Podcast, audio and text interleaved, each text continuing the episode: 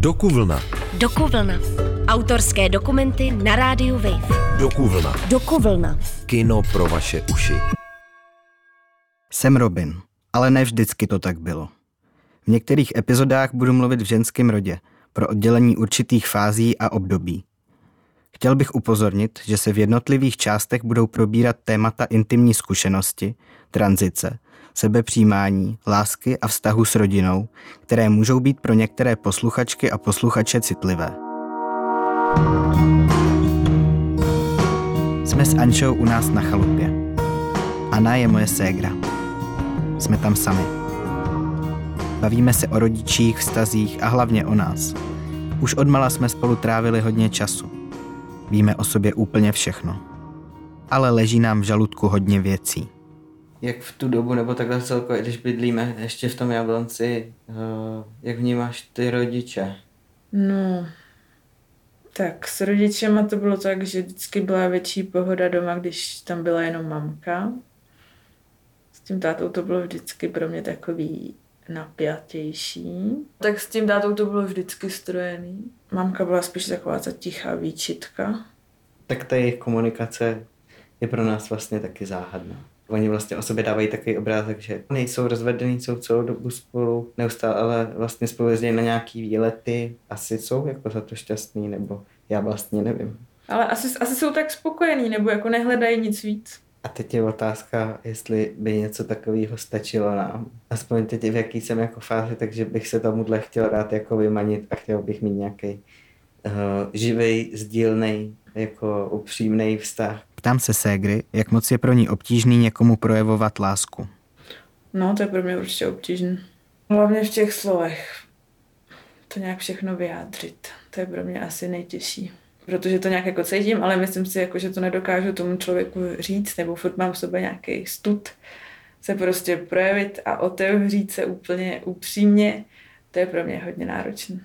A myslíš si, že za to můžou trošku ty rodiče?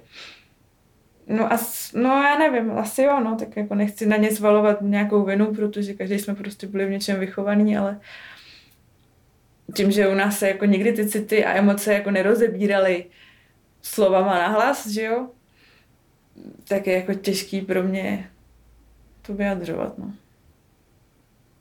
No to pro mě rozhodně taky. No jak se cítíme, to se podle mě nikdy nezeptali. Možná až teď dokážeme nějak trochu líp definovat, uh, jak v těch stazích dokážeme nebo nedokážeme fungovat a mm-hmm. do jaký míry za to vlastně třeba může, můžou ty rodiče nebo to prostředí, v kterém jsme jako vyrůstali. Třeba nefungujeme dobře nebo tak, jak bychom chtěli a poznáváme tam ten vzorec těch rodičů. Říkám se hře o tom, že na střední poznávám Vojtu. Nevěděla jsem v té době, myslela jsem si, že jste prostě kamarádi to nikdo nějak úplně neví, protože nějak nejsme zvyklí o tom mluvit a s tím Vojtou taky moc vlastně jakoby nevíme, jak to brát, takže je to celý takový nějaký zahalený. Vzpomínám na to, jaký bylo moje první sezení s psycholožkou, kterou jsem navštívila ke konci vztahu s Vojtou. A jak tam probíhalo pak to první sezení? Mm, bylo to takový asi klasický taky jenom oťukávání, že ona se mě ptá, co teda s ní chci řešit a co je špatně a, a já jí to celý nějak říkám. Všechno je teda nějak špatně a že ten život není dobrý, a, ale nedokážu jí říct z jakých důvodů. A ani jí se jako nedaří to ze mě tahat, že to je všechno strašně jako abstraktní. Já nevím, není mi dobře a ona, a proč vám není dobře? Já nevím, není to dobrý. A takhle ty rozhovory jako pokračují. No a měla si pocit, že ti to něco dává? Jsem si myslela, že mm, se tam něco jako třeba zlomí. A celý tady to pak vyvrcholí tím, kdy ona se mě ptá a já z ní sdílím to, to nějak jako by nám končí ten vztah s tím Vojtou a ona se mě ptá, co budeme asi dělat o víkendu. A já jí říkám, že pojedeme s Vojtou na chatu. A ona říká, aha, no, tak o tom Vojtovi jste vždycky mluvila jako hezky kým je pro vás ten Vojta, že tam teda jedete jako muž a žena, teď jako mladí lidi, tam takhle budete spolu. Co to znamená? A já si jako v hlavě myslím, že jde o to, že jediná správná odpověď je, že tam spolu budeme spát. Mhm. tak mě to natolik jako rozčílí, že tady to sezení se stane naším posledním. Jsem si jenom říkala, tak všechno je jako špatně a tady ta baba tomu dala ten poslední hřebík do rakve a ona se ptá na takové jako kraviny, které prostě nejsou vůbec podstatné. No, to jsem ještě netušila, že se trefila. Každopádně, nedlouho potom se ukončil vztah s Vojtou. Hm, a rodiče se vlastně na tohle taky nikdy nezeptali.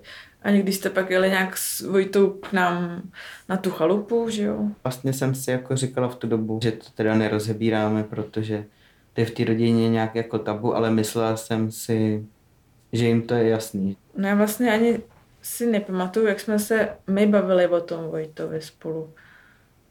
Protože já jsem ho taky brala jako tvýho kamaráda. Nemám úplně co intimního sdílet, ale ségra se mnou po celá ta léta nadšeně sdílí její sexuální zážitky. Hm? No, já si teda vzpomínám, že jsem ti vyprávěla jako o nějakých mých sexuálních zážitcích a klucích a tak dále, ale jako, že jsem ti prostě jenom říkala, co jsem zažila já. No a pak podle mě bylo zlom to, jak jsme, to jsme šli do nějaký ty indické restaurace, kde si mi oznámila, že jsi na holky. A to tě nějak překvapilo? Nepřekvapilo. Protože asi pro mě to bylo, že najednou teda můžu jako žít, jak chci a jak je vlastně jako pro mě správný. A tím pádem vlastně můžu i něco jako říkat konečně. A když to takhle říkala mě, tak měla jsi z toho nějaký obavy, nebo byla jsi nervózní? Určitě jsem byla nervózní. jako, nějak jsem věděla, že to vezmeš, ale určitě to bylo jako nervózní. A i jako z toho nastavení z té rodiny, že si vlastně takové věci jako neříkáme. Potom, co se to prolomilo, tak si myslím, že to bylo všechno dobrý a začali jsme tyhle ty věci sdílet víc. Mhm. A víc a víc do větších detailů a teď podle mě rozebíráme úplně Každou nit. každou blbost. No, a dál řešíme to, že pak už mám po vejšce. Mám za sebou i šílený vztah s jednou holkou a pak Pak jsi s domobilou nainstalovala Tinder? Bylo to tak? A tím to nějak celý začalo. Tak to byla moje ségra. Nahrávání s ní pro mě bylo nejnáročnější. Zapnutý mikrofon nás odzbrojil. Nicméně, je to ta nejbližší osoba, kterou v životě mám. Čím jsme starší, tím je naše pouto pevnější. Vypínáme mikrofon. Smějeme se. A co vlastně začalo? A s kým? A jaký to bylo? To budu v následující epizodě řešit s Gábinou. Dokuvlna. Dokuvlna. Autorské dokumenty na rádiu Wave. Dokuvlna. Dokuvlna. Kino pro vaše uši. A nezapomeňte, podcast Dokuvlna si můžete pustit kdykoliv i ve svém mobilu. Přihlaste se k odběru podcastu na wave.cz lomeno podcasty.